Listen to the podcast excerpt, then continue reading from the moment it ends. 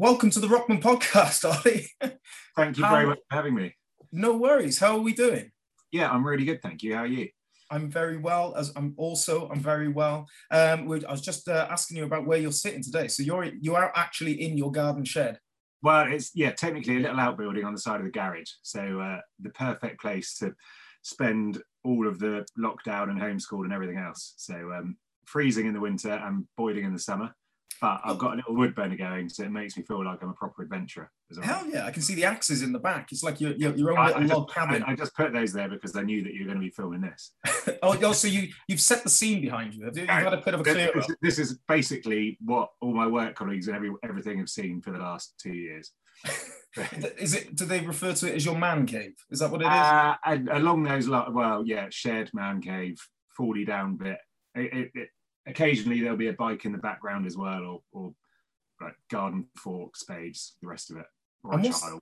What's that map in the background? That's not Cardiff, is it?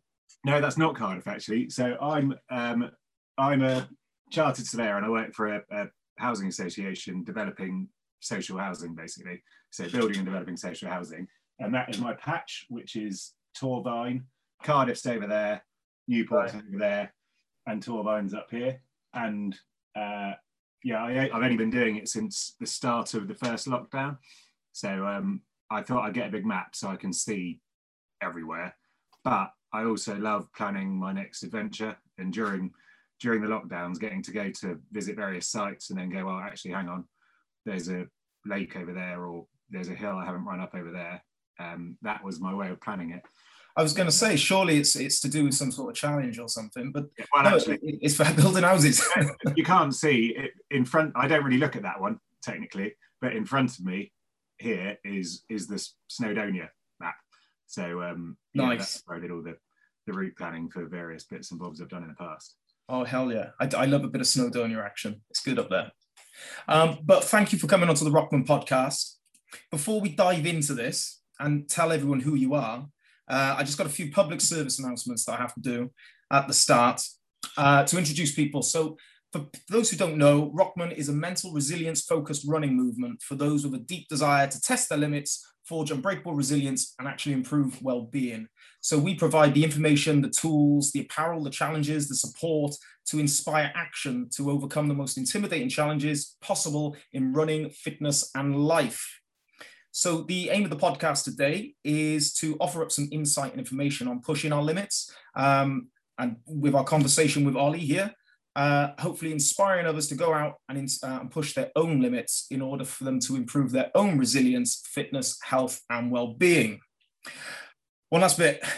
If you'd like to be notified of new podcasts, be sure to hit the subscribe button or follow our social media accounts. And if you take some value from this podcast, be, please be sure to give us the thumbs up or leave us a review. There's no money put behind these podcasts, they're totally free. So we rely on the likes, shares, comments, reviews, and subscribes to grow the audience. So any interaction is greatly appreciated. Done. Um, I'm Terry. I am the founder of Rokman. I, I've never done that. In previous podcasts, I've always forgotten to actually introduce who I am. Oh, good. Go. this is going to be the first and best. So it's the first one where people actually know who I am. But now they know who I am, Ollie, who is Ollie Smith in one minute or less? Well, you did you you did preempt me uh, by by telling me you were going to ask me this earlier, and obviously, be, being Ollie Smith, I did absolutely zero preparation whatsoever. well, you So- should ace this. Yeah, well, but, but potentially it'll be very off the cuff. So I'll just do the simple one, which is Hi, I'm Ollie. I'm 38. I live in Cardiff with my family, which is Mac, who's 10, Gwen, who is eight, and my wife, Catherine. Uh, I'm from Devon originally, uh, and I'm a chartered surveyor with a local uh, housing association where I build social housing, basically affordable housing. Um, in terms of who am I, I like to, well, when I've got free time, what little free time I have, I like to spend it outdoors. And that is basically me in a nutshell. Well, I think that's, I mean, we obviously met um, supporting um, Reese's Yeah. uh, Wales Coast Path um, record attempt. Um, but then since then, since following you on social media, I've, I've been fascinated with watching your life because you say oh, what little free time you have. It looks from following you on social media, you have all the free time in the world and you live your, you live your life running up mountains, going surfing. Um, what the other jumping in your barrel? You're full of cold yeah. water. you know, that's probably uh, there's, a, there's probably a good point about social media is you're now getting to see the other side of it, which is the majority of my life, is, or certainly for the last two years, has been spent sat here staring at this screen. Yeah. Um, however, well, yeah, I that would drive anybody crazy. So any five minutes I get, I'll either be in a barrel or up a mountain, basically. Yeah. Well, I've always, I've always wondered. I was like, well, how does he fund this lifestyle? So you are a chartered surveyor. You do have a full time job. I, I, have a full time job. Exactly that. Yeah. And I, I, also do pretty much exceedingly cheap adventures as well, um, uh, either as part of a family holiday or exceedingly local. So there might be 20 quid's worth of fuel. Everything else is on my back or uh, yeah, in my pockets. That's well, that that's a real adventure, though, right? Yeah. I yeah, think money money can actually ruin adventures. Yeah. Right. exactly. I, I I I don't know why, but I prefer doing stuff poorly organized by myself than I than putting my faith and money into to other people. One, yeah. I can justify it, and two, because you you learn along the way, and um, it does it makes it much more of an adventure. But for those thinking, oh, that's lovely, he's got a lovely outdoorsy life, you are also, I would say, an accomplished sort of athlete, ultra runner, right? Would, would you agree with that? Uh, I I would say I have run ultras, um, and I enjoy running ultras, but I definitely say I'm a novice in that in that world. Um, uh, so I haven't been doing it for very long. I've run quite a few and quite a few different ones off my own back as well. Um, but I, yeah, I'd, I'd, say I'm very much at the, the start of that that journey rather than being an accomplished runner. Let me tell the listeners, I think you're being very modest because you you own, you have your own fastest known time FKT, yeah. right? That, that, that that's not something a beginner would have, I don't feel potentially potentially not but uh, well, well i guess we'll probably delve into that later we'll delve onto that but also, you just got back. Was it this year? You just ran one of the hardest races in the world, the Dragon's Back, um, from north to south Wales across the whole um, spine of the mountains, right? I did, I did, and we'll we'll dive into that later. Yeah, yeah. but that's not beginners uh, stuff. You don't just start it's, there, right? Well, I, I, you could, no, you don't. But I'm someone who doesn't tend to think too. If I think about something, I won't do it. So with all of the with the various ultrans and things that I've done, is I think the first one I did was maybe in 2017, which was um, around the Gower 50 miler, uh, because a, a, mate said, "Do you fancy doing it?" And, and I went, "Yeah." And the, fir- the first I'd run before that was 19, 19 miles on a Vale of Glamorgan jolly, which nearly killed me as well. And the 50 miler was where it sort of twigged. Actually if you go if you don't race it if you run and enjoy it and chat to people you you can get round. you can get round. and then due to the way that i'm wired i don't think things through. I then thought okay i can go and do a 100 miler. Okay i can then go and do whatever i want. And that's not necessarily the case because i haven't always got to the end of all these things that i've done. Um, and they have been in no way easy. The 100 mile is probably the best and worst thing i've ever done in my in my life. Have you ever have you ever completed 100 miles? Oh yeah, yeah. So I completed it. It just took a bloody long time, and I, yeah, I, I think it was a surprise to everyone that I both finished it and was still alive at the end of it. How long did it take? 36 hours. Jesus Christ. and actually, another, another key point is um, uh, ultra running can be expensive as well, which you touched on. Uh, so entering races. So mm. So I've basically only ever entered races and events or done stuff close to home. So I've only ever run in Wales. Um, so all the events I've done have basically been from my doorstep. The 100 miler started four miles away, up and through the Brecon Beacons and, and finished four miles away. It just took 12 hours longer than I thought it would. That's crazy. I mean, um, I've done a, a, couple of challenges, and I think the, lo- the longest one I've done was uh, 12 hours um, non-stop, and, and that was enough. I don't know how you managed to drag your ass around for 36. Do you know, I've got, it, was three years ago now, and I'm now, I've, I now, if before I enter an event, I train properly, and um, so for the last year or so, or for the last yeah year, I've had a I've had a run coach, an online run coach, who's an experienced ultra athlete himself, Marcus Scotney, um, and I've followed that program religiously, and it's done wonders for me. Before, I just went running and didn't stop. Was the, the kind of the the thing, and I, would I'd head up to the Brecon Beacons every now and then for a, for a training run, or I'd go for a local run around here. But it, it yeah, none of it was conducive to ever being able to run an ultra marathon. I picked up on something you said then. You said you did the 100 miler three years ago. Yeah. But you, start, but you started running ultras in 2017. So Yeah. you went from starting running ultras to running 100 mile. I said it. year. Exactly. So I did 90 mile in 2017, 50 mile in 2017, 100 mile in 2018, and then on, well, kind of onwards and upwards in 2019 and 2020. Yeah, and as I say, we will dive into those. We will go um, get into the races a bit more detail. But I was wondering, like, what did you do before the ultras? Then, we did you ever were you a sportsman or were you always a runner?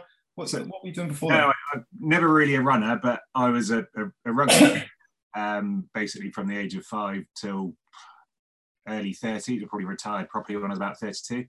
Uh, so five or six years ago.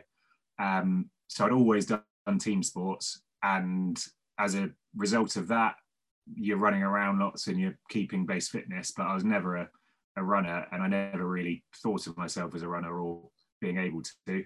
Um, once I finished playing rugby, a, mate of Catherine's actually, he's a he was a local fell runner, lived nearby, and just got me got me out to a couple of seven milers up the local hills, which were absolutely terrible. I've never done anything quite quite as horrendous as trying to sprint up a hill and then trying to come back down.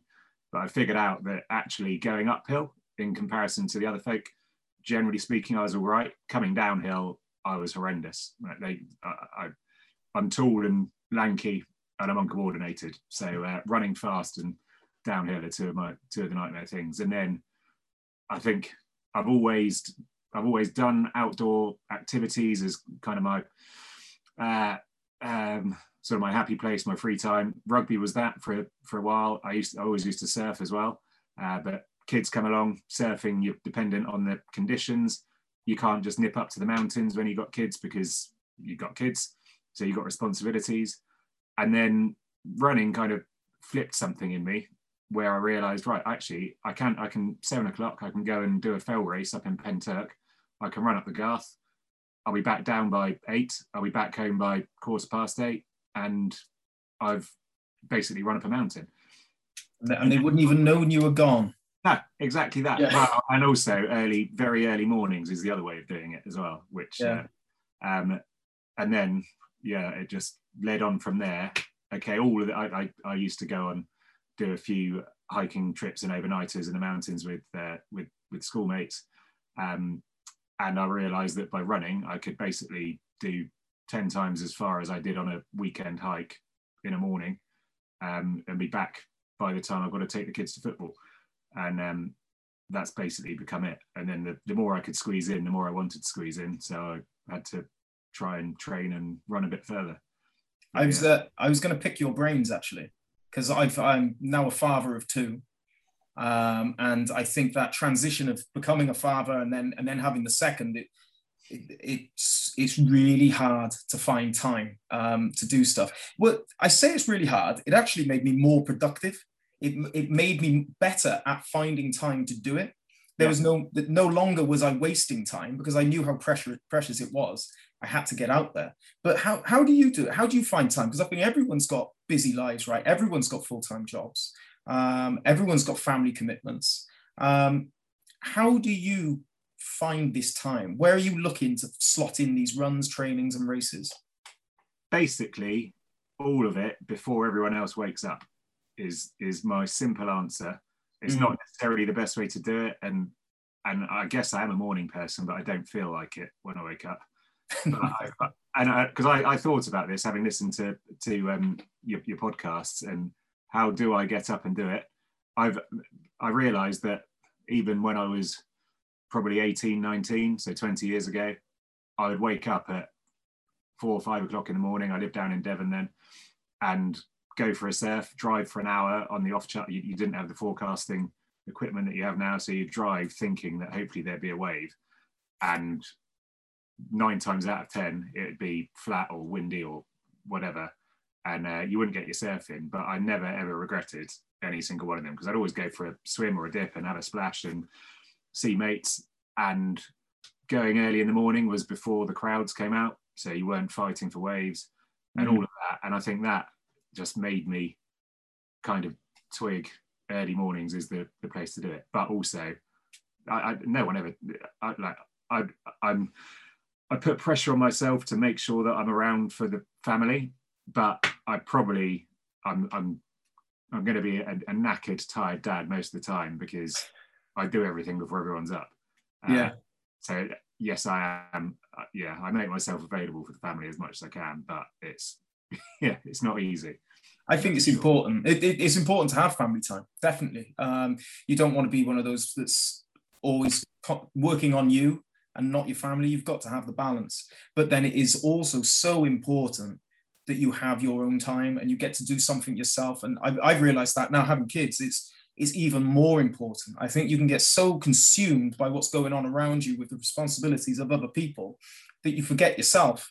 And I think um, that that stress, which it is, or the or the not being able to release any stress because you're constantly working on other stuff, that can build. And it's so important to allocate that time. You've almost made it non-negotiable, like going out and doing these Right. runs. The, the best thing is no one can complain. If you do it in the dark, no one can complain. That's, that's basically it.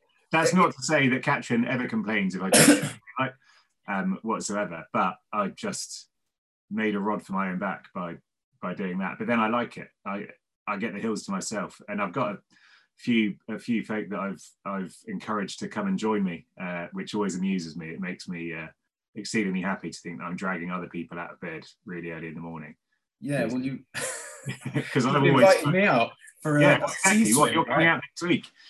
You're So coming out next week. 21st i put i put it in the diary so it's it's happening and again like it's funny because I the only time i can do this is when everyone else is in bed Yeah. so it would be perfect before like before i don't know i guess it's like a, a 6 a.m thing we'll do You don't, right? yeah, yeah, yeah, definitely. You- Well, you don't, you, you never, I'd never, ever, ever regret waking up super early to go and do something.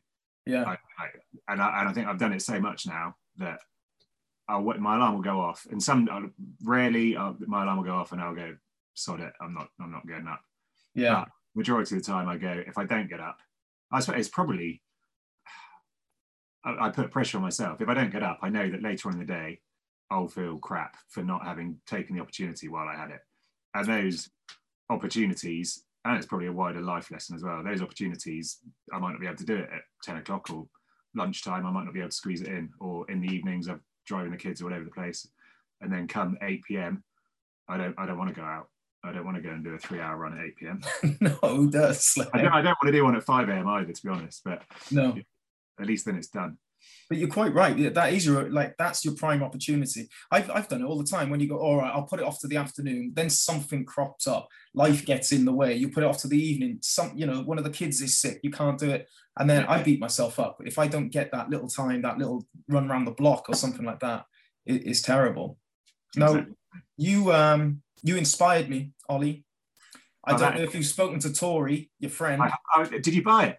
I bought a barrel. Yes. Oh, that is awesome. That is absolutely awesome. Yeah, Oh, so I, I was I've been watching your Instagrams and you've got this cold, this beer, huge big cask beer barrel in your garden, right? Yeah. And you filled it full of cold water, and you get do you go in it daily? What what do you do? Uh, well, no, at the moment I don't go in it daily. That's primarily because I'm so shit at DIY it's got a hole in it. Um, so for the summer, there was no point in using it because I couldn't get it cold enough. Uh, and, and we're down in the rivers and the sea a lot of the time then anyway. So in the winter is the only time that you can, or I can really get it cold. Uh, and due to the fact that I left it half empty over the summer, it's got a tiny bit of rot in it that is on a seam and I can't for the life of me fix it. So basically I need to line it. I just need to dig the paddling pool out and chuck that in it and then we're then we're good to go. So I've used it a couple of times this winter, but Mm. it's, it's cold showers and mountain streams for me at the moment. So why did you do it? What what are you getting from that? Um, so I started doing it. When did I start doing it? Probably no, October, November last year. Um, and I've, al- I've, I've always, I've always jumped in cold water when the opportunities arisen, or very gingerly stepped into it and then shrieked and got back out pretty sharpish. Um, but with when I started running more and doing more trail running and doing more ultra marathons, uh, I really found the benefits of sitting in cold water. So my as as my body changed and my muscles grew and things like that, my knees, my joints started aching. And in terms of physical therapy, it was unreal, like really, really good. And people do ice baths, and it's it's fairly well known that it's it's good for improving blood flow to various to various places and and helping in, in, improve recovery times. Uh, and then I got sucked into the Wim Hof stuff as well. I don't know if you've read anything about Wim Hof. Um, uh, I, I know of him, yeah, but I uh, do you want to explain sort of what what what the Wim Hof basically Wim Wim Hof is a an evangelical cold water sufferer. So he's been doing it his his whole life. He's he's got various breathing techniques and methods that go hand in hand with cold water endurance. Mm-hmm. Um, and uh, they've done a few experiments on him, which potentially, arguably, show that there's there's massive physical benefits um, as well as um, uh, sort of topical mental benefits as well. Uh, so in reading his in reading a few bits of his his um, few of his articles and a few of his books, I got massively into it and thought this is going to change my life. Um, and to a certain, I wouldn't say it changed my life, but the more you get in cold water and the more you endure it, the more you crave it as well. So it is, it's addictive. I, well, I liken it, the, the, the absolute example, the, the simple way to explain it, five minutes in a freezing cold barrel or a barrel of sub 10 degree water, ideally like five, six degrees, is the same endorphins as going and running your fastest half marathon. Uh, but you've got none of the pain. You've got you've got well, it's five minutes in a barrel. You get out and you're whooping. You might feel like you're about to die, but I, I liken it to your body has basically thought, "What the hell is going on? I'm I'm about to die, and I've got out of the cold water, and no, I'm not dying. So let's release all of these endorphins and go. This is absolutely amazing."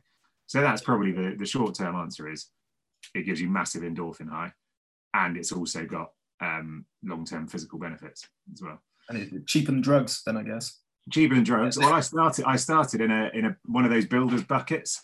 Um, uh, so there's red builders buckets. Obviously, I can't fit into one of those, and I can't really I can't really remember why I started sitting in one of them rather than getting something proper. I think it was I, I, I didn't have the ability to get anything bigger. It was during the lockdowns, um, so I, I just sit in the garden with my arse and feet in a builder's bucket in, with the snow around me.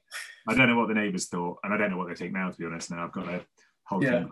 a hulking great barrel that you'll you'll have one soon as well. When are you getting it? I've got it. You've got it. Have you filled it? Have you been in it? no. Right. So it's so bloody massive. Oh. It's two inches bigger than my, the frame of my gate for my yeah. garden. Yeah. So I'm trying to organise at the moment a couple of the boys to come around and help me lift it over the back fence because it's it's not oh, massively heavy. I think yeah. it's about 100 keys. So you you know once you've got two or three bodies on that, that's you can lift that. That's fine. Yeah. But no, it's just so big. Challenges. Yeah. Oh, they're they're horrendous. You should make it into one of your challenges. Yeah, sure. I'll get the whole uh, Rokman team Rokman down there. They can chuck it over the back. The annoying thing is, I've recently um, fitted a brand new fence in my garden. So if I bought it a month earlier, I could have just whipped it around the side because there was nothing there yeah, I didn't I didn't tell you about the perils of trying to get it into your garden. Yeah, well, say yeah. Did, how did you get yours in? Well, we've got uh, so I've got a, a, a, double garage, and it's got the doors are just wide enough to get into the back garden from the back of that, so the pedestrian doors. Um, although there's a massive step to get up onto it, and then there's a massive step back down, and the barrel was sealed and half filled, well, probably about a third filled with grotty old wine water. Um, Still so I basically, I basically just stood in my garage for about 20 minutes staring at it, going, how the fuck am I going to get this out of here? I can't roll it through because rolling it's too big. It's too it, it's too long. I've got to go end over end. Um, so then I just got a load of cushions and had the biggest CrossFit workout in the world and managed to get it through. And then once it was in the back garden, it's just roll it. It's you fine. did it on your own? Yeah. Oh, yeah. Gee, well, there we are. You've, you put laid the gauntlet down. Yeah, exactly. I've laid the gauntlet. Yeah, I, I, I, only had to lift it over a foot step. I didn't have to lift it over a six foot fence. So uh, yeah, uh, yeah. I'm really looking forward to it because uh, uh, as I'm getting older now, I think my, you, like you were saying, my knees they're starting to like throb. You know, yeah. you can really feel it, and I really want it for the uh, the inflammation sort of parts of it. I want I want to bring everything down. But I, I, didn't I hear part of Wim, Wim's Hof methods? Hasn't he said that the breathing techniques that he promotes, you can actually boost your immune system? Is that right? It is, although I'm not entirely certain of the science behind those. Uh, yeah. I, I, wouldn't want to uh, go and be evangelical about it on a on a yeah. podcast. But although I, what I will what I will say, so I tried his breathing technique when I first started, which was probably about a year or so ago, um, and it takes it takes forever, and I don't have the patience for it. But I did it once, and that was in the proper bath in the house, um, and it was uh, it was as I was letting the water out of the bath, and it was cold. It was November. The window was open, so lying in an empty bath isn't going to be isn't going to be very warm. I did this breathing technique, and I felt absolutely fine. I didn't get cold. I didn't. My body basically air dried in a cold bathroom in November, and I was fine. Like no shivers, no nothing. But then I never did it again. So uh, I, I can't really wax lyrical. What do your wife and kids think of all this? Do they think you're nuts? Um, or they're used to it? They're used to it. Yeah, I'd say. well, another part. Well, so the, the kids want to get in the barrel when it's when it's there. They went in it in the summer or the in the springtime, um, and shrieked and and want to do it. And what I love is they they don't they don't copy me, but they want to do a few of the bits and bobs that I want to do. So they want to come up to the mountains with me. Um, and, like Gwen on her eighth birthday a few weeks ago, she wanted to she wanted me to take her up to Pen y Fan um, and take her for a walk in the snow up there in the storm. I can't remember which storm it was, Storm Arwen. Uh, and she would she wouldn't take no for an answer. So her birthday morning, just me and her, went up there, and she led the way because she had been up there with school as well, and she absolutely loved it. And that's that's a, a massive boost. But yes, they do think I'm a big weirdo. Yeah. Yeah. What, what were there um, heavy winds when you were up there? Oh yeah, horrendous, horrendous. Yeah. We didn't go all the way. We didn't go up Pen y Fan. We went on the Fan Fawr side and uh, um, away from the crowds, and and probably only went up a couple hundred foot. But it's and, and obviously I use the opportunity to go and jump into a stream as well. Um, yeah, well, obviously they've got one down she there. She wanted to come in as well, and I was like, well, it's an eight-year-old. It's probably not the best idea up in the mountains to get in a stream next to the snow in a school. Um, You'll have social services knocking on your door. Exactly, exactly. At least I'm in control of getting myself warm. Getting an eight-year-old warm isn't. Yeah, funny story. Um, I went up Pen y Fan last year in the snow and the hail, and there was a bit of a storm then. I think the amber weather warning, really high winds, and the bloody the trousers, the waterproof trousers I had on, they were they were the ones that you sort of you can scrunch up into a little bag. Yeah. So one of the pockets, oh, no, that, that's right. One of the pockets was just open because they're over the top waterproof trousers, so you can put your hand into your actual trousers. But I didn't have actual trousers on underneath and the bloody wind kept going into the hole and blowing my trousers down by, down my ankles. Like it was uh, quite quite embarrassing, but um, and cold as well. I'd imagine. Yeah, uh, yeah very cold. I, uh, I very cold. It was um, certainly freezing little parts of me. That's for sure. Um, I want to talk about some of your challenges. Yeah. So talk to me about the Cardiff Ultra because I'll let you into a secret, Ollie. I, when I'm looking at challenges myself, I looked on the FKT website and I saw, right, what's the closest one to me? And it was Cardiff. And I was like, 50 miler. I was like, I, I fancy a bash at that. Let's see who's got it. Ollie Bloody Smith. Yeah, good luck. Good luck with good good luck with beating it. It's a terribly slow time, but it's just the most horrendous route in the world. Is um, it well? Yeah, I heard that. I think I spoke to Reese about it, and he was saying that it's it's like brambles and all this? It's well, this, so I pretty much since well for the last ten years or so, uh, on an annual basis, I, I would have done some fundraising for, um, uh, for, for various different charities. More recently, uh, it's been through through running that I've I've, I've managed to do that. So dressing up as a banana for Cardiff Half a couple of years ago, and doing various various things like that. Um, the 50 mile I did around the Gower, I was doing a litter pick as well, um, which was a bad idea. Um, but uh, and that was that was for charity. And with COVID and lockdown, this was going to be the first year that there were no events on. Um, so uh, and I like having something to train for. It gives me a bit of motivation. There's a, a, a target to go for at the end. And I really, I, it got to about August time. I'd done various online challenges like running every other day or seeing how far you could get in a in a in a week and just various odds and sods. And but I didn't like the fact that there was nothing that could galvanize anyone to sponsor me. So the previous year I'd tried to do the Dragon's Back, I'd failed it. Um, however, that galvanized loads of people to to sponsor me. Um, and I was like, well, I, there's basically nothing you can do in lockdown. You're not allowed to travel anywhere. You can't do anything. Um, and then it, it, it, was the end of the summer. They locked they locked Cardiff down. You couldn't leave the Cardiff you couldn't leave the Cardiff border, um, which annoyed me because I'd just got in the habit of going back out to the mountains to go to go running, uh, and you could travel a bit further, and we could go down to the beach. And I'm not very good when people tell me you can't you can't do something. So I was yeah. like, right, okay, I'll, I'll listen. I'll listen to it. I'm gonna I'll, I'll abide by it. It's the right thing to do. However, I need a challenge and I want to galvanize people. I like raising well, one of the charities close to my heart is Big Moose down in in um, in Cardiff. I don't know if you know Big Moose. Homeless. stuff? Yeah, yeah. So a lot of mental health and uh, and homeless stuff, and um, run by uh, father and daughter who are both really inspirational, and have done incredible stuff themselves. Um, so I was like, right, I want to raise money for these guys. I need to do something that's going to get people's imagination going. Plus, I want to challenge. I, I, need a challenge. There's nothing I can do. There's no ultras you can go and run. I can only run in Cardiff. I don't want to run up and down my garden for 30 miles. yeah. Actually, yeah. I did a 5K in my back garden. That was horrendous. Yeah, 30, same. 30 meters.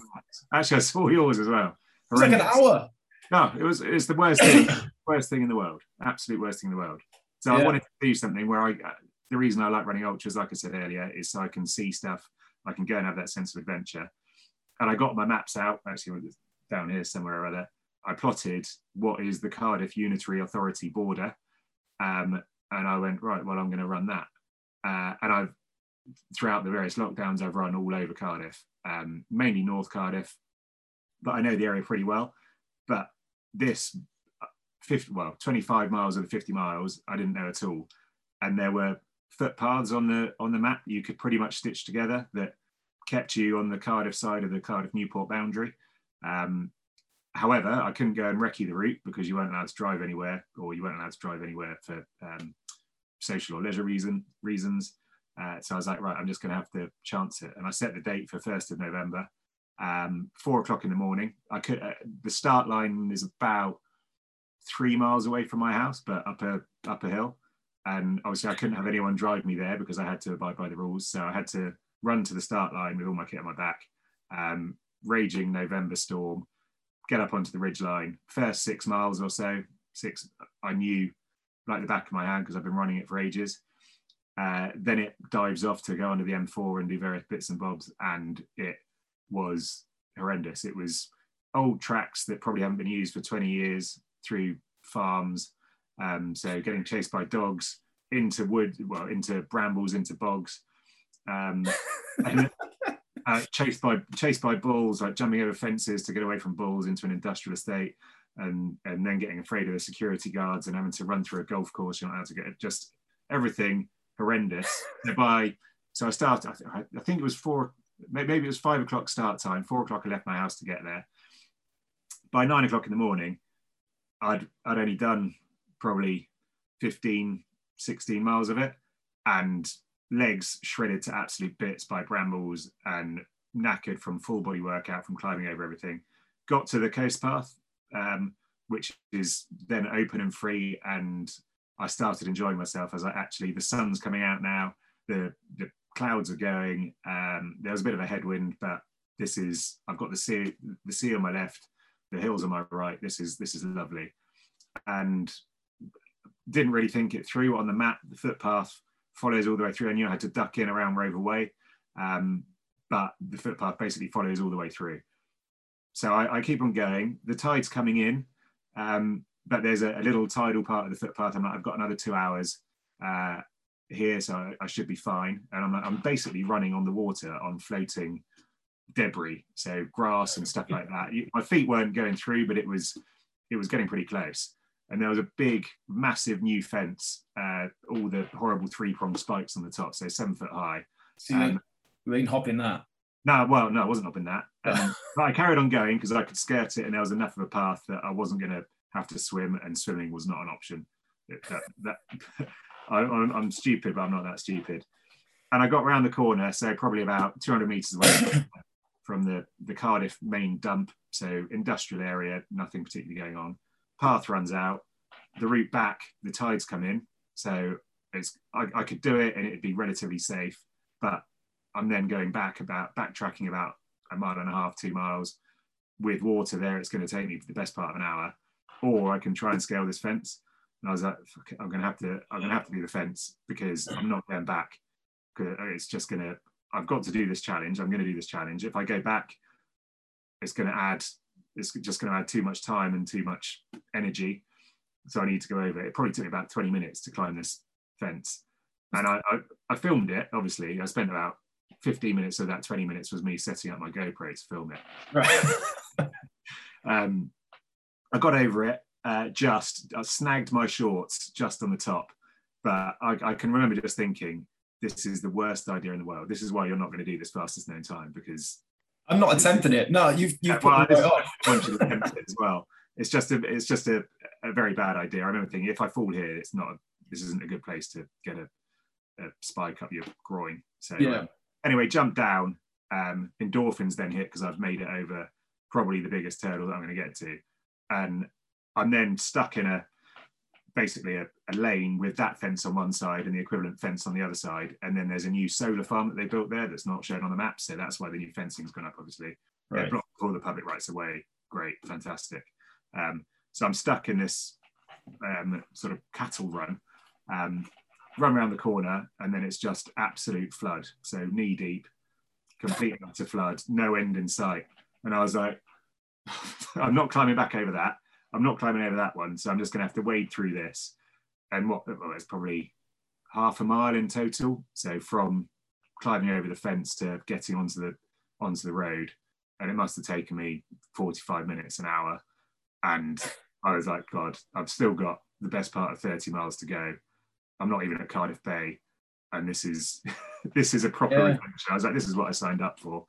Um, were you documenting it? Like, were you put it on Instagram? You in- well, no. So um, this is classic, classic me. All that footage is still on my GoPro. Uh, I will one day. There's probably about ten minutes worth of relative gold that I will one day put put together in it. But it covers everything from the starting at 4 a.m. in a storm to climbing the fence and wading through. Basically, it's just 10 minutes of me swearing at a camera. Yeah, you, you, all the donations would have flown up if you got that out. Well, so, so yes, I was doing it. I was doing it. I was doing it on Instagram stories at the time.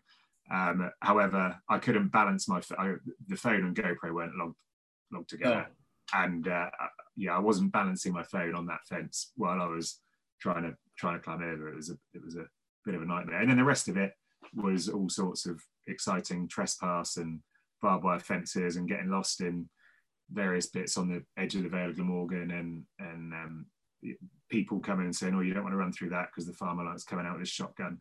Obviously, no, no, everyone was exceedingly friendly. No farmers came out with any shotguns or anything.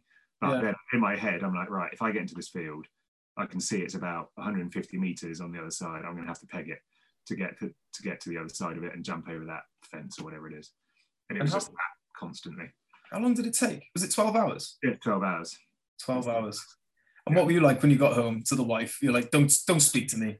No, I, was, you weren't allowed. It was at the time when you weren't allowed to run with people as well. So I hadn't organised any support runners or anything like that because you couldn't do it. But obviously, quite a few people knew from uh, social media that I was doing it, and a few people came out to join me, um, which massive surprise and a, a massive boost as well.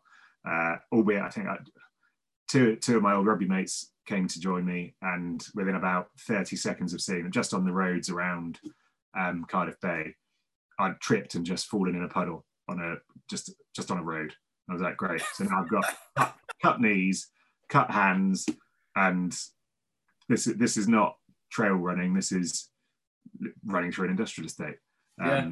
So, uh, but yeah, so for the last 25 miles or so, I had people running with me, which was really nice. So different people came and went, or people came on bikes or driving past on, uh, driving past in cars and beeping horns and stuff. So uh, by the end of it, I physically, I was pretty broken, but I think it was just more that I couldn't relax the whole time. You couldn't get into flow because around each corner was another horrendous challenge. So you couldn't just mindfully zone out for five miles and all of a sudden you've chopped a load off.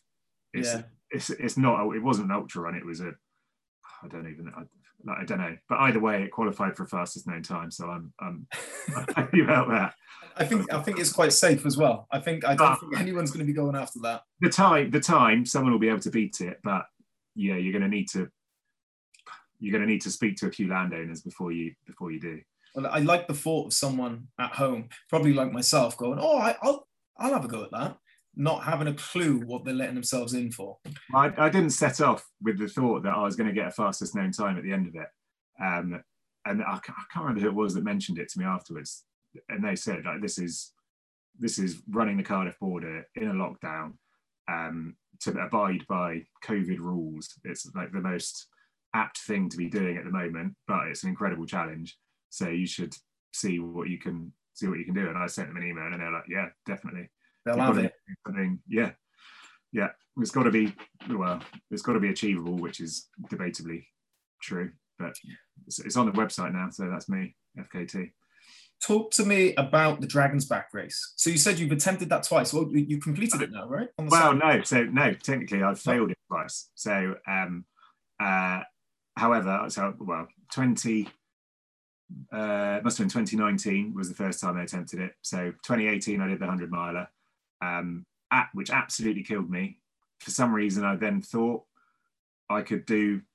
Well, actually, no, I didn't. I didn't think anything. Then I watched a documentary on the Dragon's Back. I'd never heard of it before, and I was like, "Wow, that's the sort of thing one day I'd love to do, but I could never do it. It's just so beyond me. It's it's ridiculous. I, I can't do it." And then I saw someone um, selling a, a late ticket. Uh, I think it was February 2019. Race was in May, um, and I was like, "Well, I, I wanted to go to Snowdonia and maybe try doing the Welsh 3000s or something like that." And the Dragon's Back day one is the Welsh 3000s in in in 12 hours. Um, whereas normally the Welsh 3000s challenge is in 24 hours anyway. And I was like, well, I may as well just enter this and see how we get on. May as well. a, a, a really stupid idea and not a safe thing to do. Um, yes, I, I- I'd run far and I, I, I could run, but it's it, I've never felt so out of place on a start line. But actually, I did it the hundred the hundred miler I did. But What this, was- They say um, you've got to be naive, naive enough to start and too stubborn to stop.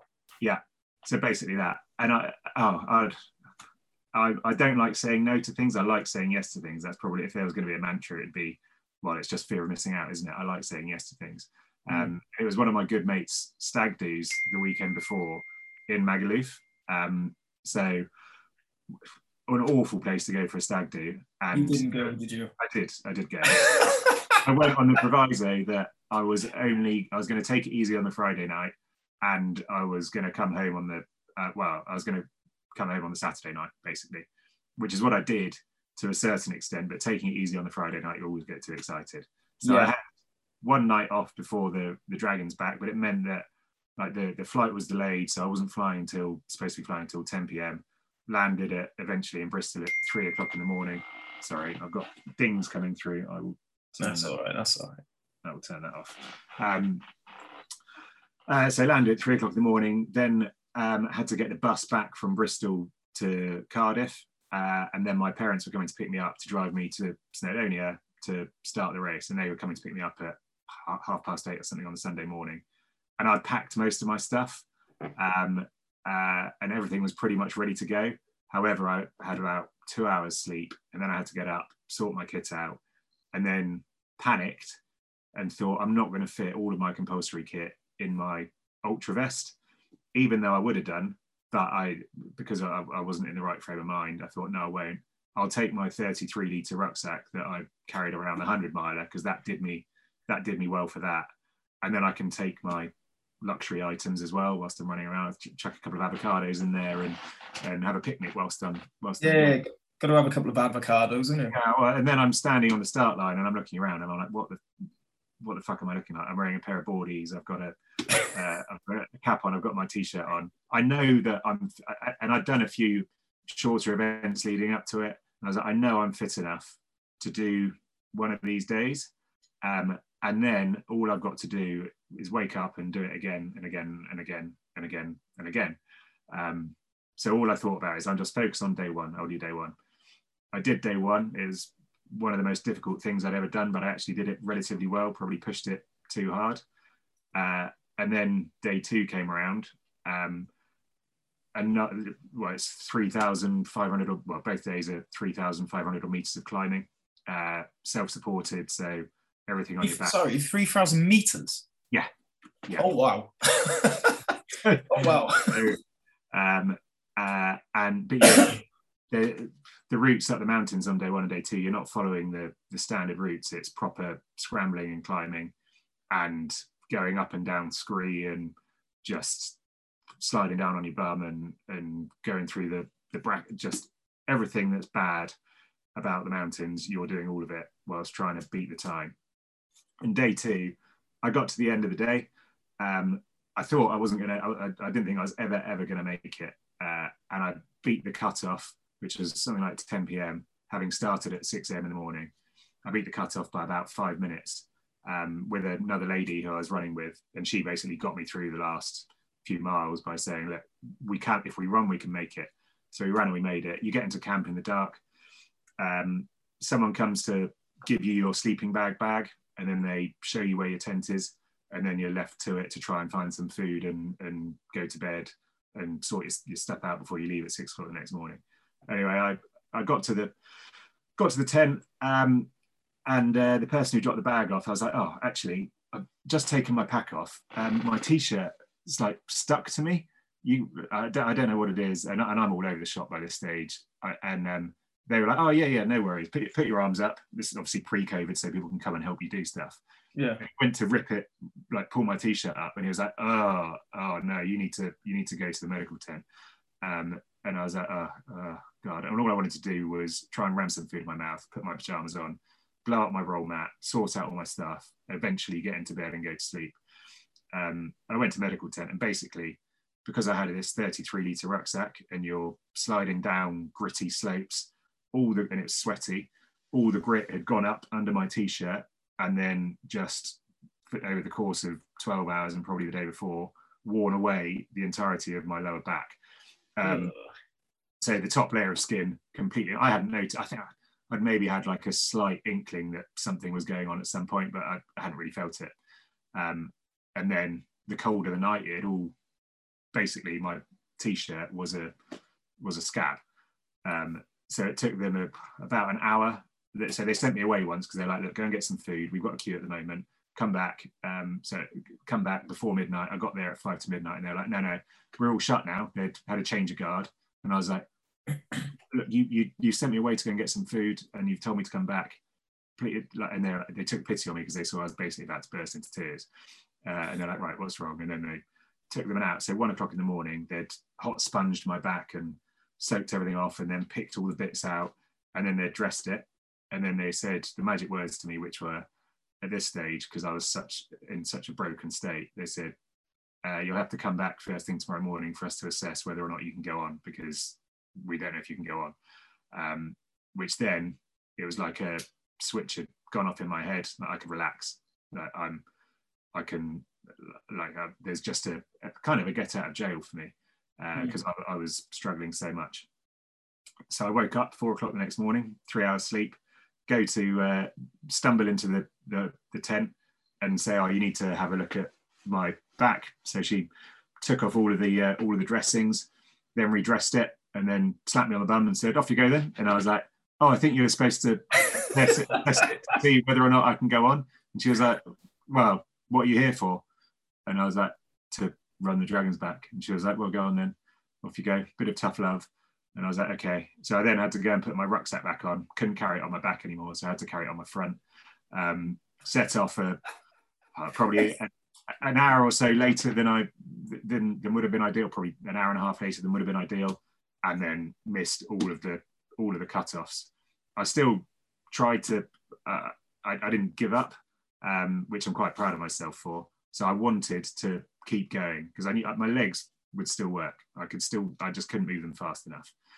Um, and by this stage, you're on day three, and there's just people lying all over the place. You're on your own most of the time, but you'll just come across someone slumped somewhere. And if you don't finish at the midday or the uh, uh, the middle of the day checkpoint, bag drop point, you basically got to find your own way home or wait for them to come and pick you up in their in their own time, unless it's an emergency. Um, so there's people trying to phone taxis, and you're in the middle of Snowdonia on like a tiny, well, in the mountains. So there's mm. nothing to come. There was a, a Belgian chap I ran past who was waiting for a train on like the Snowdonia Mountain Railway, and I was like, it doesn't even open for, he'd been sat there for like an hour and a half, but it doesn't even open until June. So you've got another three weeks, mate. Um, yeah. and he eventually, he eventually joined me. Uh, we timed out, I did half days for the rest of the week. Um, uh, so no, I didn't complete it in 2019. 2021, once you kind of got the bug under your skin, you, you want to, you want to do it again. Mm. And this time I wanted to do it properly, and this time they'd made it a day longer, and it finished in Cardiff as well, rather than before. So it was uh, 30 or so miles further, um, a few thousand meters of climbing further, and six days instead of five. And uh, it's the world's toughest ultra marathon, or it's the world's toughest mountain ultra. Um, and actually, it was Jeff from Big Moose who said to me, "Why don't you get yourself a running coach?" and I and, and and I've always thought, no, I'll just do stuff by myself. And, and it was one of the first times I went, actually, you know, you need a team around you. You need people to help guide you. I don't know what the hell I'm doing. Um, so I followed this training plan absolutely religiously for the last 12 months, which you've probably seen on socials. So I'd make sure that I could get to football and rugby training on the Sunday, having done my starting at 4 a.m., four hour long run, so that I'm back home by 8 a.m. to go and do it. And I did I didn't miss. I don't know how many runs it was, but it was well towards the end, probably nine nine or so runs a week, and I did I did everything. It's the first time I've done everything. The majority of it at low pace, so zone two heart rate, and take it easy with hill sprints once a week and, and, and intervals once a week as well. And I felt super fit. I'd tested all of my kit to to absolute death, having learnt my lessons two years before. Um, I was, in terms of physical fitness, completely and utterly a different person to what I was in 2019. Um, and probably in terms of, well, in terms of preparation, I would like absolutely through the roof. Uh, but anyway, it was September of this year that it started, coinciding with a with a heat wave. Um, so day one, which I did in uh, maybe 10 hours in 2019 with the wrong kit and and super fit, uh, or sorry, not fit, no training, awful. This time round, it was 30 degrees in the mountains, um, and it basically blew me apart. So the first the first half of it, I was fine. The second half of it, I got to to Tryfan, which is probably a half hour climb. It took me two and a half hours to get to the top. I had full body cramps. Oh wow! Like I've never experienced anything like it. Like I was surprising myself that I could still move. But there's so many people in a worse state and condition. I think there were 360 odd people that started it uh, on that on that day one, and I think it was something like 150 people dropped out on the day one. Um, anyway, I managed to get I, eventually. I, well, the, the top three seeds were all out on day one. Uh, one of whom was airlifted off uh, off Snowdon while I was on Crib because um, it had a um, atrial fibrillation. So basically, massive heat stroke and his heart had gone haywire and um, yeah he was airlifted straight to hospital uh, not not good whatsoever it's, it's no it's no joke running in that sort of thing at all. Well I, have I, I've done it in training as well. I'd, I'd and I didn't run out of water. I didn't run out of anything on this but I couldn't I it, it was heat stroke. I couldn't take on board any of the gels any of the food that I had with me. Um, I couldn't sip water. I, basically I couldn't do anything. Um, and I bumped into a good mate of mine on the top of Snowdon. He was in the same state. He's Australian uh, and used to this heat, but he was he was broken as well. We managed to get each other to the end of to the end of the day, um, so made it with about about twenty minutes to spare. So about, about two mm. hours slower than I'd done it two years previously, and I, I was I couldn't believe it, couldn't believe it. But found our tent, sorted our stuff out, got into bed. No way am I quitting. I'm not. I'm going to get up tomorrow morning. I'm going. That's that's fine. Today, super hot. It's just a blip. That must be why I was so slow. Um, woke up the next morning, legs and absolute bits. The the cramp's still there, but I got up on time. Off I go. I'm keeping good time. Uh, they actually put on an extra water stop. Uh, there's normally no water stops whatsoever, and it's you're just filling up in streams. Because the weather was so extreme, they put on uh, put on an additional water stop. Uh, I I got there well before, uh, probably had about three hours before before the cutoff, going relatively smoothly. But once again, it's another three and a half thousand meter day.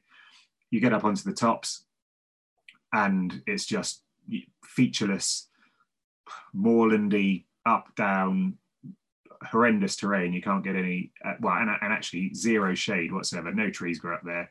There's no there's yeah. the odd rock that you'd find people who'd just tried to just lying down on the side of a mountain because there's a tiny bit of shade. um, uh, and I so I had I think I had something like two hours to make it three or four k to the cutoff, and I I couldn't do it couldn't do it. So I kept on going. I was being sick. I couldn't take water down. I couldn't eat anything. Again, same as day before. I could move, but I just could not move quickly enough. I, I like, there was nothing I could do. I couldn't cool down. I couldn't. I, I couldn't understand how my. I was like, I'm fit enough to do this. I cannot. I can't understand how I can't. How I can't get there. Um, and that day, I think, and well, that that day, I think another 100 or so people dropped off. So from the 360 people that started, by that stage, there were only about 150 people left in the race. Uh, on day two of a six day race, they've never seen attrition like it. Um, one of the one of my mates who I trained with, um, bloke called Dan, who lives in the Vale of Glamorgan, uh, and he's a proper athlete. So was was looking at a top 10 placing, um, superb athlete dropped out the same same point as me. So uh, he made he made it through the checkpoint and was like, "No, my feet are in bits. I'm gonna if I carry on going, the chances are I'm not coming back from this, and it's not it's it's not worth it. Um, there's people going to hospital left, right, and centre. This isn't this isn't the time to to be silly. Um, so anyway, timed out by about half an hour. So it took me the best part of three hours to do 4K, uh, which is ridiculous. Yeah. And that was the end of my world because once again, I'm raising money for charity. But the, the previous time, I tried my absolute hardest and I wasn't prepared enough. And it was the equipment that probably saw, well, gave me a way out and, and, um, and, and broke me. This time, I had, I'd given myself no excuses. So I'd trained my nuts off to get there. I was fit enough to do it in my head and I couldn't, I just could not move. So I was, I was devastated when I got to that. I knew I was out already before I got there, um, but I was absolutely devastated. I didn't know, I didn't know what to do. And you think your whole world's, it's a race, it's not the end of the world, but you think your whole world's over. And all I could think about was trying to get home to the family um, afterwards. But somewhere, I don't know where we were, somewhere in the mid North Wales, uh, near Dolgellau. It's a 10 hour trip for Catrin to come and pick me up or it's like a 24 hour trip by public transport to try and get back. And um, Dan and I got back to our got back to our tents probably about 6 p.m. I couldn't eat dinner. I, I couldn't get my heart rate down. I was worried about the fact that I still couldn't. I could drink water by this stage. Couldn't do anything there. Uh, couldn't do anything else, and I couldn't get any food in.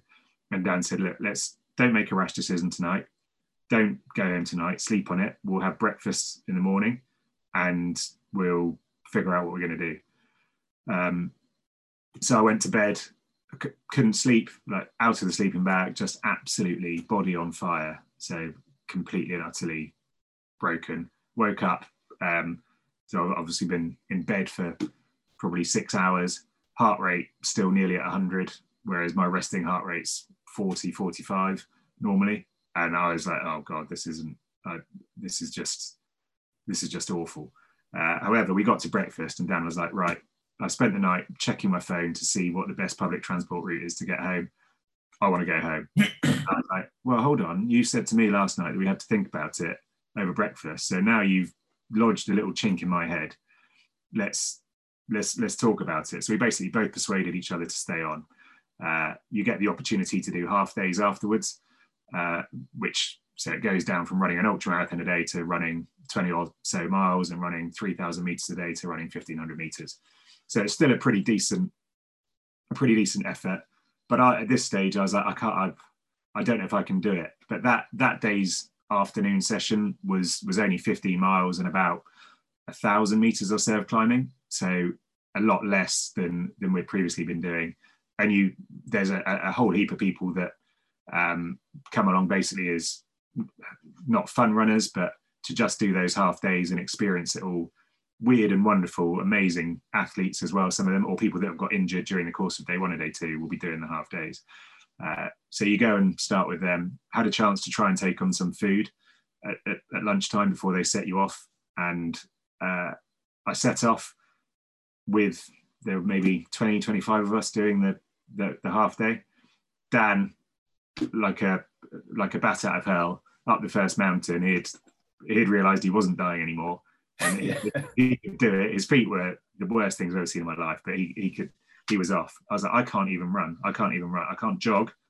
All I can do is is walk. And I was like, we'll carry on. Uh, I'll walk. I joined a, a, a couple of chaps who um, one of them had never run an ultra marathon before, but had come along for the for the um, for the joy. A, a Scouse lad, really lovely bloke, and the other bloke, Colin, had run all sorts of ultras in his life, so 250 milers, everything, and had always basically been one of the last people to finish, but just had the most ridiculous grit and resilience to to get there. So it'll take him six days to do an ultra, but he'll get it done, and he won't sleep. Uh, anyway, I couldn't keep up with these two guys. Um, eventually, I caught them up about two or three miles away from the two or three miles away from the camp, uh, where there was a lake. And in my head, all I wanted to do was get in that lake. My whole being was centered around. I still couldn't bring my body temperature down, so I persuaded these two lads to come in the lake with me as well. Um, we went and had a like stripped of all our stuff, uh, bits hanging off all of us. Like Colin's back was just like a mess of various bits of sport tape and blisters and all sorts. Got in the water and I, and I was like, oh my god, this this is this is what I've needed for the last two days is cold water. Uh, still had to hobble the last couple of miles in down the hill into camp, but that night I could eat. Um, so I'd had basically 24 hours of, well, more than that, probably 36 hours of not being able to eat. And that night I ate about four portions of pasta and chips and and everything and there's eight of you to a tent. Uh, by that stage, um, seven of us had dropped out, um, and, and an American called Lewis, who absolutely embraces everything good about trail running. So weird, wonderful, lives in the mountains in Utah, drinks, smokes, super suntanned, hair like a lion, super friendly, like tall, skinny, but just an incredible athlete. He got in at uh, about five minutes before the cutoff on that Wednesday night.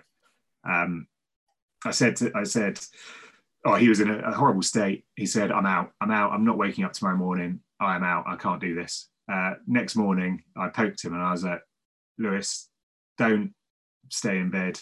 If you're gonna, if you're gonna quit, quit while you're on the course. And he was like, oh, fuck it. And I was like, okay, I'm, I'm doing a half day today. I'll come and run the morning session with you because I'm still broken. Uh, and basically, long story short, I ended up running the whole day with him on that Thursday.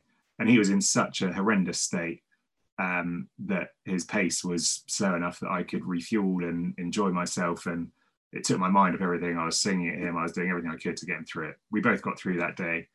The Thursday, I woke up, I was like, actually, you know what? I'm going to take on another full day. It's 45 miles through the entirety of the Brecon Beacons from west to east, um, another 3,000 odd foot day but the sun's gone in, it's raining. This is my territory.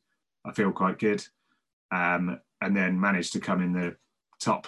Well, there's only about 100 people left by that stage, to be fair, but I came in the, the top 40 for that day.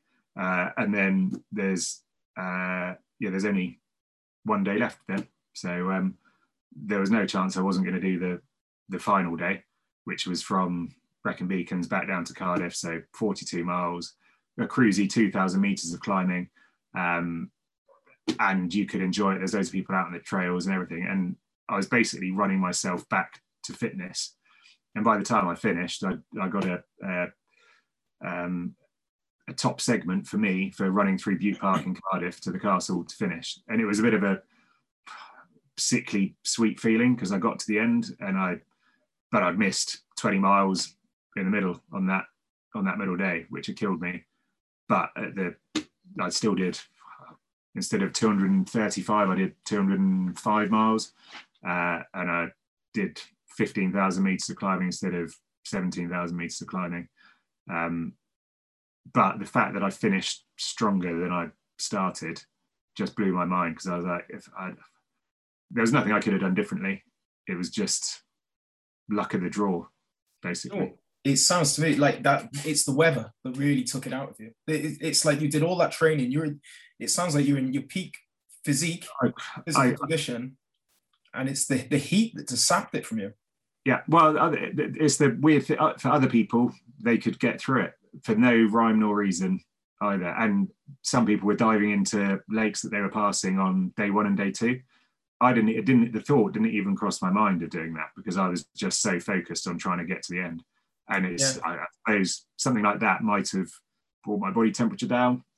Uh, it yeah. might have made a difference whatsoever, but it's yeah, it's one of those uh, joy. I don't, I don't, I don't think I've ever heard of anything quite horrific, to be honest. Like I know what it feels like when you're like that, when the heat just saps all the energy because as soon as you start even getting a trot on, you, your, your heart rate's just hitting the top of the rev counter straight away. It's like you can't do anything. It's, and to grind it out until you healed yourself, it's must have taken some doing. Well, it, it, it on reflection, it doesn't feel like it did at the time. Well, on on the Monday going up Tryfan, I literally thought there was something catastrophically wrong with my body. I couldn't understand why I couldn't move. So like my legs were like robots, but my stomach would I couldn't I couldn't even move my arms properly, and obviously heart rate through the roof. And then wandering around in a heat stroke days on day two, I was just like this. I I can't fathom how I can't do this. Like it, it messes with your mind and it messes with everything. But staying there was the best thing I could ever have done. Had I had I managed to get out of it on day two and come home, I don't think I, I don't think I'd be in a very good place now because. Oh no! You you managed to get some sort of redemption from this, I think. Well, I had four days to kind of run run through my demons and and channel it all through, which there's probably a heap load of messages on there about yeah about ultra running and well, trail running you, and mindfulness. Do you know what? It's um you're quite right there. Is that it's you you did you beat you in a way. The mountains are the mountains but it's the reason why people do these ultras and these mad uh, challenges it's it's not necessarily the race. It's where it, it takes them you know yeah. um, mentally and physically that i think that's the journey that everyone goes on and i haven't heard a story quite like that like that that sounded well, horrific um, so you really did go through yeah. the ringer well, the, the absolute winner as well, which I've forgotten to mention, is oh, and I wasn't thinking this at the time, which probably shows how buggered I was. But um, obviously, I was raising money for charity. Had I had I quit on day two, um, then there's no story for me to get to the end. There's no that's people stop sponsoring you then, don't they? There's nothing to there's nothing to keep putting their hand in their pockets for. And I wasn't that weirdly it wasn't my motivation to keep on to keep on going. Um, however, the fact that I did break down and then carried on going actually probably raised more money than had I got to the end and completed it all and done it easily and everyone's cheering and whooping and I've got my medal. People want to see you suffer. When they're handing over their cold hard cash for charity, they don't want it to be a breeze for you. They want to see you sweat, blood, and tears. Yeah. Um, I am interested. Like, um, I think you might have touched on it then. But what did keep you going? Like, what what was it? What were you telling yourself? What was the reason that you kept putting one foot in front of the other when things were really tough? The, I, do you know? I couldn't actually tell you on on day two. I was so addled. I can't tell you what was keeping me. I just knew I had to keep on going. Well, the same as when I did did it the, the previous time. Um, and the same with the 100 miler, which I did finish.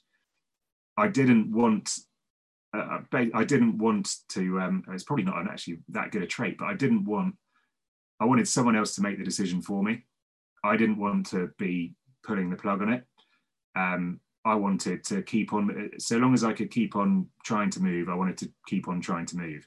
And then Dragon's Back this year, it just so happened that keeping on trying to move meant that I recovered and I could then, well, you keep on putting one foot in front of the other and you manage to get some food in you, what looks like the absolute direst situation in the world, you keep on going. You can, you can, yeah, you you you you climb the mountain and you come down the other side. And actually, yeah, so that's basically the exact epitome of ultra running is hitting the walls, hitting the walls, hitting the walls. And as Reese, uh, as a when Reese ran ran around uh, ran around the coast path, he knows that when he hits that wall, he'll hit that wall. It might last five minutes, it might last a day, but he'll come through the other side of that, and he'll be able to move again. And that was basically the realization that I had when I was out there, which was if you keep on going, you'll eventually be able to, yeah, finish. You'll get to the end, basically. I mean, the only time it really is over is if you do give up. That is where that's the only option. Yeah, you keep grinding. Um, how important? I mean, what's your understanding of say mental resilience, and how important do you feel it was for a challenge like that? Um, for ultra running, as a Uh, ultra running is nothing to do with how fit you are. I'd say. I think the the 50 miler and well, actually the 100 miler massively proved that for me. I was in, I was in no, I could I could run a flat 50 miler relatively slowly, eating eating all the way and chatting to people and being in a good place. A hundred miler through the mountains is a completely different kettle of fish, and not wanting to stop, having somewhere you want to get to, that's probably the key for mental resilience as well. And, and actually being starting optimistic and having good thoughts going through you. So you increase your uh, sort of the positive chemicals that your brain's releasing. You're probably all out of endorphins within about 12 hours. Uh, they, those all have gone. But if you try and keep a positive spin on it, you'll um, you'll be able to keep on going. But it's it's having that target, having that aim that I think really brings the resilience out of it. Yeah, and I, I mean, how how do you feel? What do you feel the importance of challenges and targets and focuses in life? How how do you feel that? How important are they to life? For me personally, they're they're massive. Um, however, I would say that the the ultra running um, isn't isn't a means to its end and it's isn't a means to an end in itself for me. It's more it enables me to do other things. So it gives me confidence to carry on with the adventures that i do. It gives me confidence to know that i can wake up at four o'clock in the morning and i can go and run for four hours with everything that i need on my back. Uh, if i get lost it doesn't matter because i know that i can i can run for another 25 miles i can run for another 30 miles and i'm not going to keel over. Um, and that confidence seeps into other parts of your life as well. So I, I equate that confidence with happiness to a certain extent as well and mental well-being. Um, if you're confident in an aspect of your life, then that will just trickle into everything. And all those little, I, I like being, like I said before, I like being able to say yes to things, even if it's stupid and I probably shouldn't be saying yes to it. Um, it gives you the confidence to say, well, actually, if I start small, if I keep on going, I will get to there. I might not be the best. I might not be winning any medals. However, I can do it. And saying yes to those things just opens up complete avenues of, of awesomeness. Basically. Yeah, totally. I mean, um, when I when I was doing my first ones, it's you really get to know yourself. I think as well. You you never meet this guy. This you, you know the guy that you are that's put under all this enormous amounts of stress and pressure in day to day life. You will never meet that person and I suppose these these challenges let you meet that person. You, it's, it, it is a journey of sort of self reflection, I suppose, um, and you discover your, your true strengths. It's, it's that, that's what I get from it. It's it's also a reset button. So the and it's it's not just going to be an ultra running. It will be in uh, all all sorts of other sports and other activities you can do. But if you push yourself to your absolute limits, all of the frivolities of life, so the stress of paying a mortgage or getting the kids to school or worrying about who said what at, at whatever school party, all of that becomes like peripheral. You don't care about it anymore. All you care about is food, drink, and shelter. And Yeah. basically, I think that's probably I don't I, I've never really thought about it. So that's probably one of the reasons I like it because it's just a complete and utter reset. So you come back and you one, you're not worried about those things. You realize what's important again. Um, and you can you, yeah, you've got that absolute reset button. You can go again. That well of stress will fill up again. So you've got to keep on keep on waking up early and go running. And um, yeah, you'll you'll reset everything. And I think it's yeah, it's Like, do you know what? I never thought about it like that. I I've always knew it was about um it gives you a chance to get away from all that crap. But I never I've never heard it like that. What it does, it it it takes you back to basics. I Yeah. I'm, I yeah, I, I I think you're right in what you're saying. Have you heard of like Maslow's hierarchy of needs? Have you seen Yes, the triangle? yeah, yeah, And I think that at the pinnacle is like self actualization, isn't it? It's like your identity about who you are. And I think so many people are so concerned about how they portray themselves and who they are, you know, like with the social media, that yes, that's like the pinnacle of our needs, Yeah. but it's, I don't know, it's, it's been commoditized, commoditized, I can't even say the words. Am I making sense? Does that make Yeah, sense? It's like yeah. It's, we're wasting so much time with that bit at the top. Um, I almost see it like you see it in the news. People are so arguing.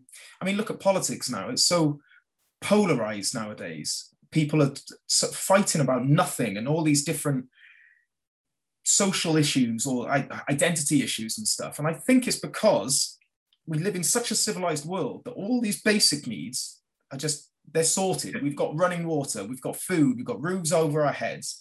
That we're just spending too much negative time at this top. But what we really want to do is get back to basics. You'll feel alive. That's where you feel alive most. it, it, it, that's it's, it's a reset button, and it's hmm. not glossing over. It's not hiding. I don't think in, in any way. It's it's masking the stresses, but well, the amount of work things or whatever it is, work problems or home problems or financial problems that you can just work out.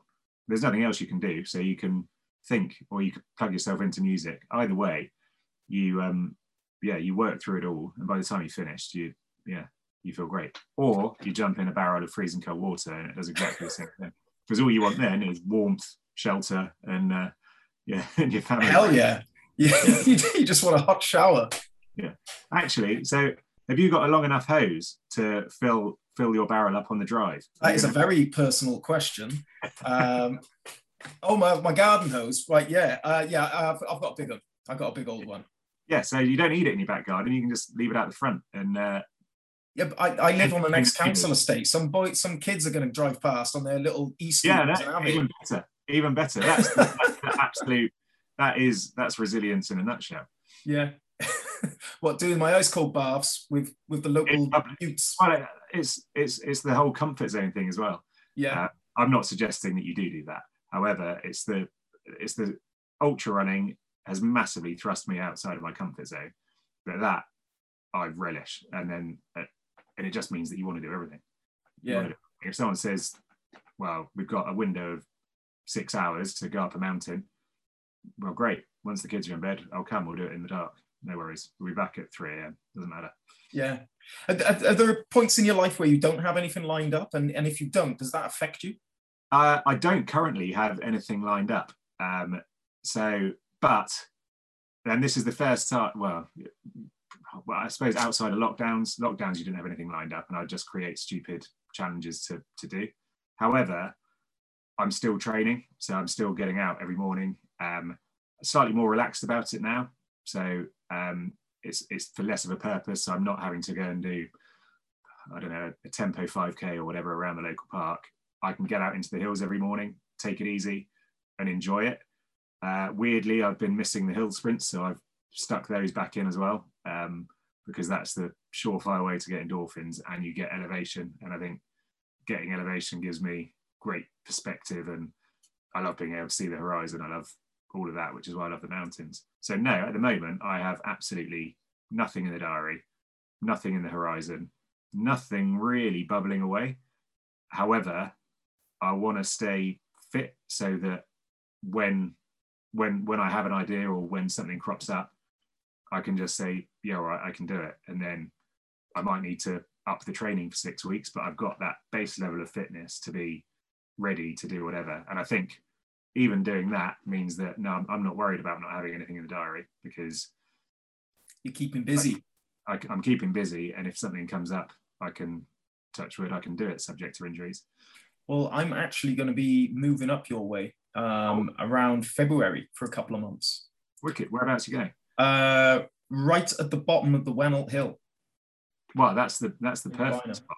That is the perfect spot. Well, I'll introduce you to all of those. Uh, uh, that was basically my training ground. Is the ridge line up there, and then above and beyond. One of the yeah. Pegasus routes as well.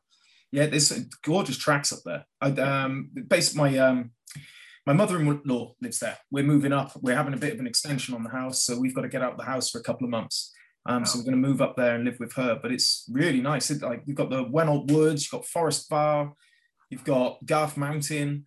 You've got um, Craig yr Allt, one of my favourite Instagrammable mountains in the Cardiff area as well. Which one? Craig Allt, it's called, which is behind uh, the Wenallt Woods, basically. So um, the same side of the motor, the same side of the A470 as the Wenallt, but behind before you yeah. get to kind of Caerphilly and Gary. But Craig, take me out. Yeah, uh, there's absolute gems up there. Show me the sites. Yeah. Now we've gone the whole podcast without actually mentioning that you are not a race director, right? You are, what, what, was it? Director of sustainability. Yeah, or... self self proclaimed. So co-founder of a of a race and informal ops director slash sustainability director. And what's uh, the name?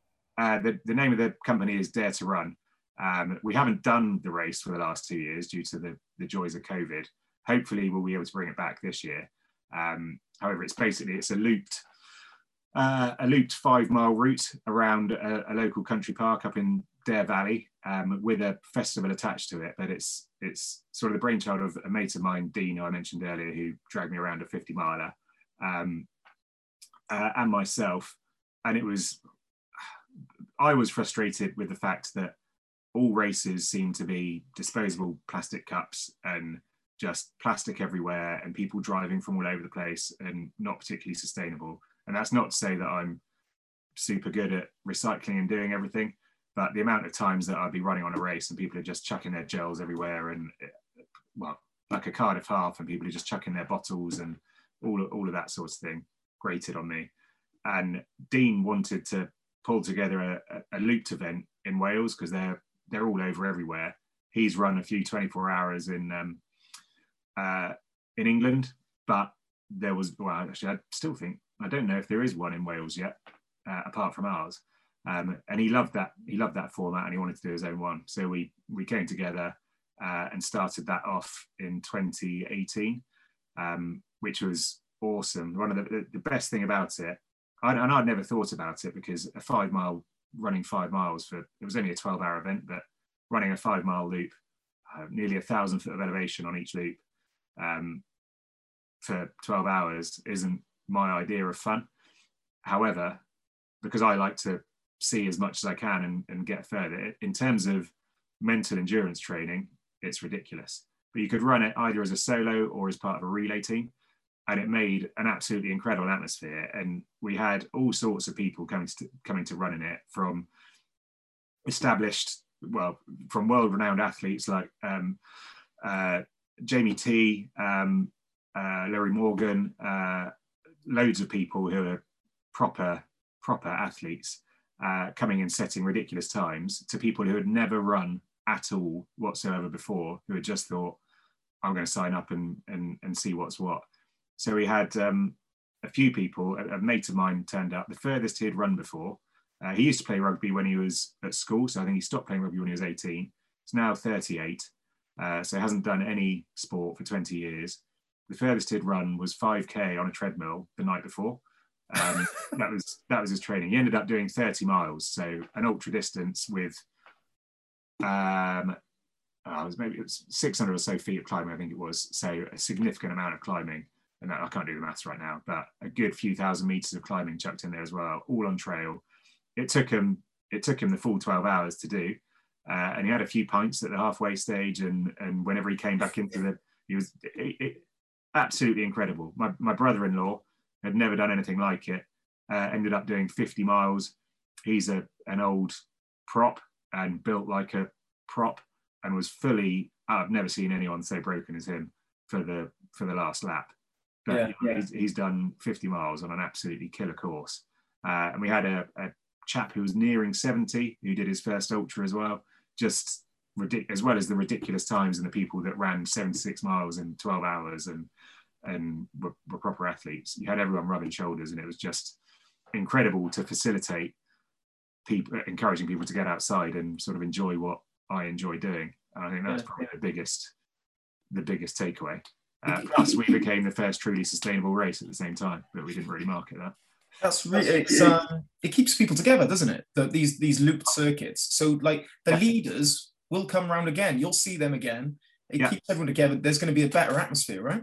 Right. It, it means that you're basically rubbing shoulders with greatness, which is actually similar to the Dragon's Back because you've got proper elite athletes on the start line and you'll see them every day at least once when they run past you. But on a looped one, you see them every 40 minutes. Yeah. Um, or you're, or they're in the team next to you. So you're they might be only running relays. Um, so you can go and have a coffee with them, whatever it is, and everything's just super accessible. And all the things that I, I, I well, I still feel it now. You like the imposter syndrome. Turning up at a start line of a race is so intimidating. Like especially for an ultra race because everyone's got all the gear. You've got hydration packs and vests and trainers and all. They've got Inov-8 shorts and Inov-8 top. Are they sponsored by Inov-8? And all, all of this stuff that go, certainly goes through my head, so it's probably going through other people's heads as well. An event like ours, you run one lap, and then you actually you're chatting to these people for for 12 hours, and all of a sudden you're a part of it, and that's all it takes. Um, and it's so much more accessible. Like even the fell races that I, I did before I, I got into running slightly further, it's running clubs, it's serious people um, but they're all they're all absolutely lovely. But you look at them and they're in their their vests with their name on, and you're like, oh god, this is or wearing GB kit. But they're the same as they're the same as you and I. Um, but they are hugely inspirational because you learn learning from them is incredible, and that was what we wanted to do and, and yeah. managed to with a massive a massive party at the end of it as well. Well, I'll, I'll be there at the next one. Excellent. Well, we will keep you all updated on that. Yeah. You, uh, you hoping for next year? Uh, fingers crossed, but we're looking to potentially change the location um, uh, and uh, looking at a slightly different format as well to make it not necessarily bigger, but better because we want to keep it quite small and intimate because one, it makes it easier to do. Um, uh, and two, it just means the atmosphere is fantastic because it means that everyone does get to know each other. So, uh, talking about the sustainability, there there is one pet peeve of mine on races, and it, it, seems to happen all the time. But they'll hand out plastic bottles, right, of yeah uh, water, and I'm I'm gonna I, I'll swear down now, ninety six percent of those runners will take two sips and throw it away. I feel it's such a waste. How have you tackled that? Uh, well, I was just looking around it to see if I had one. Oh, I do have one of my cups. So we did. The initial idea was we're not so we're not having any single use plastics uh, whatsoever. So that was just banned, and we'd organised it like a festival. So we had um, uh, like food stalls and coffee carts and stuff like that turning up, and we told them as well. And they were all using vegware, which is which is really good. But in my head, I was like, you're still it's still single use, albeit it's compostable. It's a whole heap better for the environment. Um, so my initial thought was these. So uh, there we go. So this is nice. recycled, British made, uh, made out of recycled steel. Um, keep cup basically. So this is from the original event three years ago, nearly four years ago now, uh, and you can keep that forever. So that's what people at the bar. That's what people would have. You're not having a plastic cup.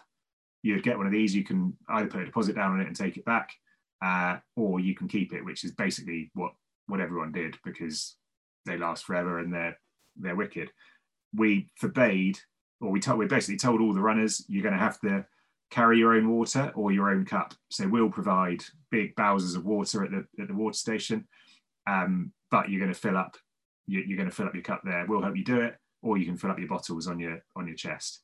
But the joys of it only being a five mile loop is you don't actually need to take that much water on on that loop. We did have two water stations, um, but it was only the solo runners that are going around that didn't really have time to stop, um, and they were fine. They were just either filling their cup up and having 250 ml of water every two and a half miles, or they're filling up their their, their chest runs and, and going. You don't lose any time. And yeah, if you're running an elite half marathon or a marathon, it, things might be slightly different. But you could still have you could still have smaller versions of these just filled with water for people to grab from a um, from a table and suck it down. And there's if you look, there'll definitely be solutions for other other race companies. And I think uh, I don't think we were necessarily breaking breaking ground, and I, I wouldn't say we're big enough for other people to have cottoned on to, to what we were doing necessarily. But over the course of the last four years, there's so many people doing things like that and not giving away plastic tat as as medals and looking at sustainability in a different way. But you start as soon as you say to the the athletes that are coming to race, right, we're we're a sustainable company. We're not going to be giving away single use plastic. We want you guys to be filling up yourselves everyone just goes, great, excellent. You've, you've told us we can sort that out. That's perfect. And then that encouraged some of the, um, a, few of the runners, actually, a girl called Rachel, who ended up, I think she might have come second or third lady overall and probably fourth overall in, in total, uh, did a litter pick while she was running around on a couple of the laps. Um, so come the end of the race, and I, I, I set up all the, the course markings and took them all down. So everything from that is fully recyclable as well. So all of our signage and everything has been reused and will be used again. Uh, however, I was also doing a litter pick when I did that as well. So there are probably four or five of us that went out to do a litter pick. I found one vegware cup, and that was it. And this is uh, this is a, a, country park frequented by shed loads of locals and, and, and the public. And normally the bushes are filled with rubbish. Uh, so we actually left it in a much better state than it was when we started, which also filled me with pride as well. But everyone kind of wants the same thing, and if you make it easy for people to do the right thing, then then they'll do it, and there's no complaints, and everyone's everyone's happy. Yeah, definitely. I hear a lot of people moaning about the medal situation nowadays because a, lot of people have stopped the medals, haven't they? Yeah. Yeah. Um, I don't know if you are aware of what Rokman do. So we do um, embroidered patches instead. Yeah, yeah. Because uh, the idea behind that was uh, medals just get chucked to the back of a drawer. You yeah. know, you never see them again. So what's the point? But uh, our idea was that, you know, you could put it on your t-shirt and be reminded every time you put your t-shirt on of sort of what you've achieved. Yeah, well, that's and that's the ideal of sustainability as well. Because if you think about it, a medal is the ultimate single use. Yeah, it might be made out of metal or wood, but it does fill you with a certain sense of pride if you see it. However, I every single one of the medals that I've ever picked up are, I don't know where they are. Don't know. They're not hanging behind you. That's for sure. They're definitely not hanging behind me. They're not hanging behind you. That's for sure. So, Oli, I so, think we've, we've reached the end of the podcast. What's what does the future hold? What does the future hold? For me, it's more of the same. I'd say, um, actually, completely honestly, more of the same. So, I get massive energy from helping other people get into sports like ultra running. Um, if I find something good that works for me, I love sharing it. So I always try and make people go surfing or buy a barrel and go and sit in it in their garden. Yeah. Uh, and those tiny little things, I get mass. I get. I, I love it. So if someone says they've done something because I've I've suggested it, or they've got up early to go for a run because I've posted some twaddle on on Instagram, then then that gives me a massive boost. So I'll continue posting twaddle on Instagram, uh, and I'll continue waking up early and, and running far is basically uh, is basically it. And I'm sure I'll think of some harebrained activity to do in the not too distant future. Actually, uh, speaking of biting off more than you can chew, which is what I've made a um, an absolute meal of over pretty much my entire life. Um, uh, Big Moose, who I like raising money for, the, the Cardiff charity I already mentioned, uh, they've got a massive fundraising drive next year for, for mental health. Um, and as a result of that, I've pledged to raise £10,000 for them next year, along with uh, a whole heap of other things. They haven't launched this yet, Um, as far as things that fill me with fear go, that massively fills me with fear. So I've done crazy events in the past, and probably maybe over the past five five years or so managed to raise I don't know 10 to 15 grand. So a, a great amount and superbly proud of it. And now I'm going to try and raise the same amount in a year. And as far as I can work out, I've I've, I've exhausted all stupid races that I could do um, by biting off more than I could chew right at the outset. So, yeah. uh, in terms of galvanizing people to sponsor me to do stuff, it's going to have to be properly harebrained, harebrained, but yet fit around family and work life as well. So, um, yeah, I'll, I think I'll just be really tired. I'll just be really tired for the next year. I yeah, I bet. I bet. Well, obviously, Rokman will be here to support you in any of the challenges you do. Um, so, oh, awesome. yeah, tap us up. We'll we'll see what we can do. We can see how I help. Excellent. Well, thank you very much indeed for having me on. And uh, yeah, well, good luck with getting in the barrel as well. I look forward to uh, to seeing it, and I'll yeah. let you go next week too. Well, bloody week, a week tomorrow. Perfect. Week tomorrow, I'm going to be ner- like so anxious this whole week now. But yeah, okay, I'll do it. Go down the front. Get the barrel. Get the barrel in your garden this weekend. Yeah. Getting that on. Getting that on Monday, and uh, that'll that'll be your sort of soft entry. The barrel will be colder than the sea. The barrel will be colder than the sea. Don't worry. Will it? Yeah, definitely. Really? The, the sea at the moment is like, oh, I don't know, 10, 10, 11 degrees. Your barrel will be less than that. Actually, the sea might be 12 degrees. Really? Fine. That yeah. seems quite warm. well, it doesn't get cold until like February, March. Because the, the, it doesn't matter what it is. It's going to be fucking cold. it's going to feel it. It's going to feel it. If it's if it's windy, uh, then it'll be a bit cold on your head. You'll you'll be fine. I'll be the I'll be the one there that's shivering, going bollocks. Why have I asked them to do this? I'll bring a hat. Yeah. Um, before I go though, if people want to follow you or they want to tr- sign up to um, Dare2Run, where can they go? What are they doing? What are they uh, in? If they go to Dare2Run on um, social media, that's where they'll find all of our stuff. To be fair, due to the last couple of years, it hasn't been updated particularly frequently. Um, however, give it a follow, and when when things start happening, um, you'll you'll be able to see it. Uh, and for for me personally, if you want to see what a middle-aged man getting into a barrel looks like, then um, go to Dad Venture on, on Insta, and that's probably the best place to follow me. Bro, I'll put all the links below as well so people can click directly. But Oli, thank you very much. Brilliant chat. Great I'll stuff. See you, Look forward to seeing you next week, Terry. I'll see you in the sea next week. Perfect. I'll catch you soon. Ta-ta. See ya.